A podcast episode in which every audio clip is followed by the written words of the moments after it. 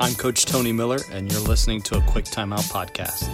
We have conversations with basketball coaches from around the country focused on specific topics designed simply to help grow the game.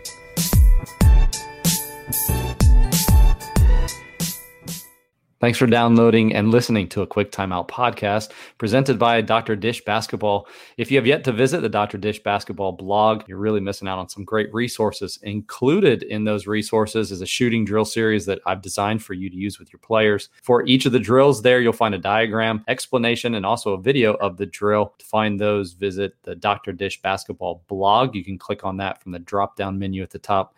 Again, that's drdishbasketball.com. I want to welcome to the show Nick Sciria. He's a coach, he's a basketball writer, he's a social media marketer. Did I miss anything on that list? no, I think that's it. Let me just kind of start with it. I wanted to get get somebody in who, for those who maybe are not familiar with Doug Lemov and his book, The Coach's Guide for Teaching, I wanted to get someone who knows about coaching, who has the perspective of a coach, who's read the book, who understands the teaching aspect of it as well. You know, Nick just recently, if those of you that follow him, had a Twitter thread about the book. It's a bunch of questions that I wanted to ask him. I thought it'd be a conversation that would be good for other coaches to hear as well. So that's kind of where we're going with it. it if by chance, Nick, people have not heard of the book or even heard about Doug, can you kind of maybe set things up for the rest of our conversation here? Sure. So um, it's called the the book is called The Coach's Guide to Teaching, and Doug Lemov is the author of the book. He is a former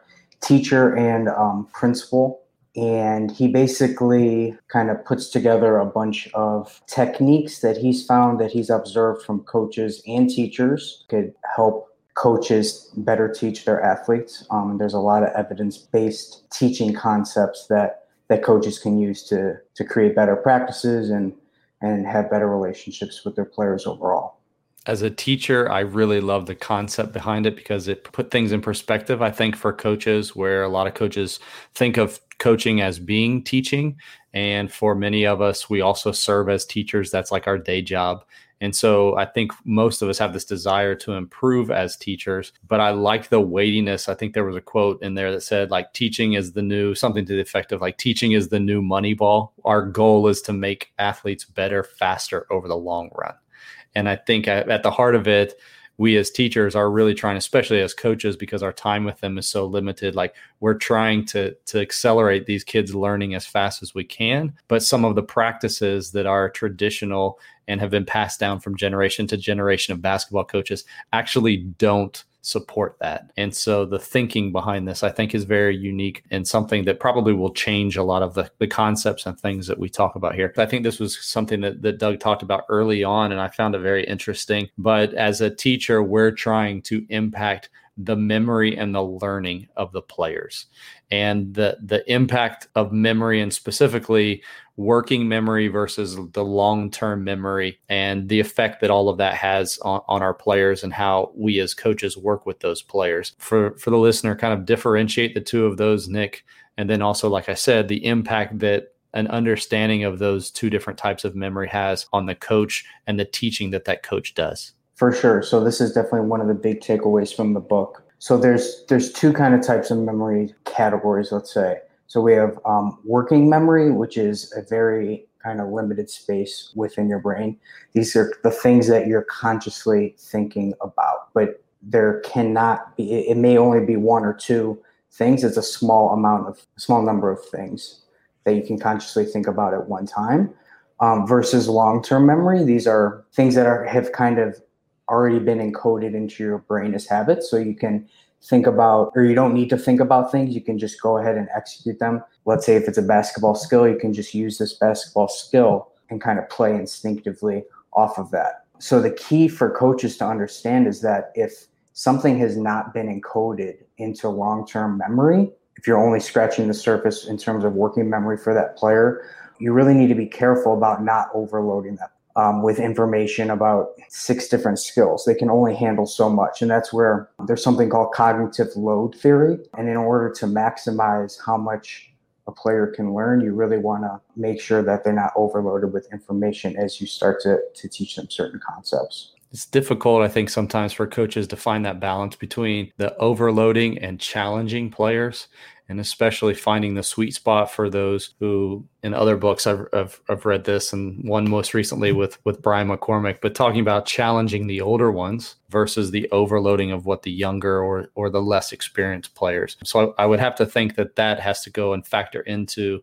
the practice planning which is what, what i want to come back to in just a few moments but one of the things that i also found interesting a concept that i've explored and talked about on this podcast several times and heard other coaches talking about it is the vocabulary that your team has. I think sometimes we talk about it as in like the terminology of your team, but why is having a common vocabulary important for a team? Yeah, so I think number one, if you have a, a, common vocabulary, it helps you be efficient. And I think there's a lot of positives about being a, a given example on my team. We use a term called BAMA decision making, um, which means quick decision making. So if we say Alabama, that means the player that held had the ball held the ball for too long. So we want Bama, Bama, Bama. So if we have a stoppage and we say, you know, let's say Robert, that was Alabama decision making, that wasn't Bama. It's much easier to be efficient if if everyone's on the same page and everyone knows knows the difference between Bama and Alabama decision making. Um, and I also think, and Doug talks about this a little, it's really important for an entire program to kind of have the same language. Um, and I think it helps create consistent feedback processes. So I think he talked about a young player who played for two different coaches and were teaching the same concept. But because they used different language, it did not click in this person's mind that it was actually the same concept. So if you can use language that is consistent throughout a player's experience in your program, it's going to be better for their learning and it's going to be much more likely, I think, that they're going to be successful. I think also whether it's in game or for those who are using more of a games approach in in practices, if you're constantly using different language, that's slowing down their thinking because there's that clashing in their brain. What did he just say? What's he talking about? And I, I like the point too that he made even about in-game situations. And again, could apply to if you are a games-based approach coach, but that connection between the vocabulary and feedback that we give in the games and if you don't have that shared language, our feedback as as coaches won't be very effective. Especially the the more the competitive environment. This is where I think coaches sometimes just like start talking more, or maybe just start using.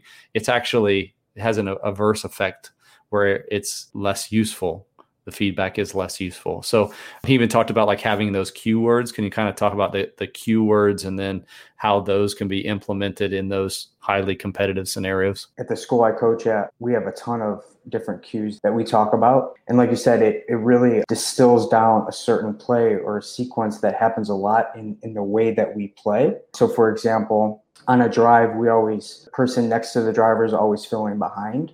And a lot of the times, especially in practice, but other teams may do it as well, where that guy actually gets denied. And we took this from, I think, someone that was on Chris Oliver's podcast. We call it a midnight cut. So that guy is going to cut to the basket, and it's called midnight cut because it's going to be open late. It's not going to be open early, so you're going to throw it into the space ahead of that cutter. So just by saying two words, midnight cut, I mean that kind of gives the player context of okay, the midnight cut is going to happen after a fill behind, usually when it's denied and instead of talking about that scenario every single time, we just say midnight cut and it really clicks for the player. Now that you've finished the book, how different will your practices look? It's interesting. A lot of the, or some of the concepts that I've kind of come across in my coaching career, which has not been very long, it's only been four or five years, but something like these platform drills that he kind of talks about, where you don't want to have, let's say, 20 different drills that you're doing because then a player has to learn and remember all of these different concepts within the drill rather than actually focus on what they want to learn about. So I think I've kind of got to that point without calling it a platform drill. So certain things like that that I've kind of picked up along the way that may not have had a concept, a name for the concept, but now I do. So that's been very helpful. And there's definitely things that I will kind of change or definitely be more intentional about as well. Going back to the platform drills, can you maybe give an example of one? Maybe describe something that you would use as that platform drill and then how you would ad- adapt it to build off of it. Let's say one kind of platform drill that I really like is something we call full court cone transition. It can also be played in the half court too, which is is good because you don't really have to teach different things. But let's just start with full court cone transition. Um, it's just a regular five on five up and down game, continuous. But every time there's a change of possession, the last person to touch the ball in that possession has to run around a cone. Um, and the cones are placed free throw line extended on both sides on the sidelines. So it's kind of a mini five on four for a few seconds, and then it becomes a five on five. So you can obviously emphasize transition concepts out of this. You know, pitching ahead, maybe you say, okay, we're going to give plus one for any pitch aheads that occur. Or you could, it's all obviously going to turn into a half court game sometimes. So you can certainly emphasize things in the half court as well. So that's kind of the, the great thing about platform drills is they're really, really adaptable to anything that you want. If it's a full court drill, you can certainly emphasize things with your scoring or certain rules that you have that will help with full court concepts. Or once it gets into the half court, you can certainly do things that, that impact the half court game as well. Coach, one more thing. If you haven't signed up for the members only a quick timeout plus weekly email newsletter, let me tell you what you're missing out on. Each Sunday, I'll be sharing exclusive content not found anywhere else, including coaching courses, web clinics, video breakdowns, and audio and video interviews. That's four pieces of content a month for just $5. All you have to do is click the link in the description, and you'll not only start receiving new newsletters, but you'll also have access to all of our previous pieces of content as well. So sign up today to join the Quick Timeout Podcast Plus. We hope to see you on the list. Your 30 second quick book review for why a basketball coach out there should read this book. Yeah, so I think this book comes down to how important it is for coaches to be intentional about what they do and to really understand the evidence behind the things that they do. So, really, it comes down to a few words here and there in terms of how you get feedback could totally change the learning experience of a player. Or how you, let's say, order your drills in a practice plan could totally impact how your players learn. So just that really intentionality that that Doug kind of brings to the table can help you immensely as a coach. And you wouldn't even think of the things that that you need to be intentional about if you want to be kind of a really good coach. Uh, I think I saw on your Twitter account, you not only had the thread that I referred to in the intro, but you also had even some pictures of some things. I think a couple more, them were maybe a practice plan, and then some also some people some replied with their own practice plans mm-hmm. on there. Why don't you go ahead and give where people can find you on social media, and then some of the things that maybe you have found helpful with it? Yeah. So um, my social media, my Twitter is at Nick underscore Sciria. Uh, it's my last name, S C I R I A. I tweeted out kind of a quick example of a practice plan um, that takes a lot of these concepts that are in Doug's book. So I think it's really important, and, and on my practice plan, it's really important the thoroughness in which you plan your practice. For example, I, on my practice plan, I put three different columns at the top. We have an individual commitment on based on the focuses that we have. So these are these the players come up with them at the beginning of the season for us. They're really objective and specific. So these are okay. These are what the players are going to commit to in today's practice. That is any that kind of relates to the focus. So if the focus is transition offense in terms of our width, how how wide we're running, maybe our individual commitment that the players came up with is that they want to hug the nearest sideline within three steps. So that's one column. The second column teaching cues because like we talked about how important it is to, to kind of all be on the same page um, with our language. So just teaching cues that we're all going to use related to transition offense in our width so one could be find a sideline that i know a lot of people on twitter use. And then the third column was reinforcement. So these are just things that coaches can call throughout the practice in terms of turnovers let's say when that focus is not met. So let's say we didn't run wide in transition offense, turnover, drop the ball, the other team gets it, and then we play.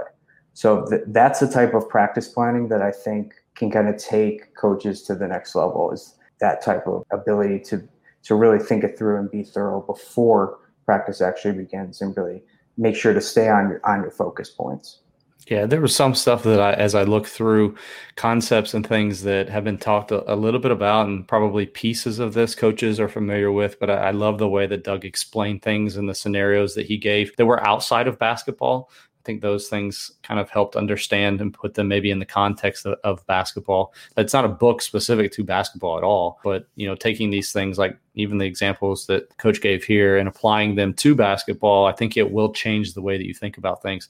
I also found I'll try to make it available in the show notes. I found a study guide that goes along with it maybe something that you can work with your coaching staff on or talk through maybe in the upcoming off season or I know there's several on, on Twitter that were talking about it and wanting to get together and talk a little bit about it. So maybe that's something that that we can set up as well.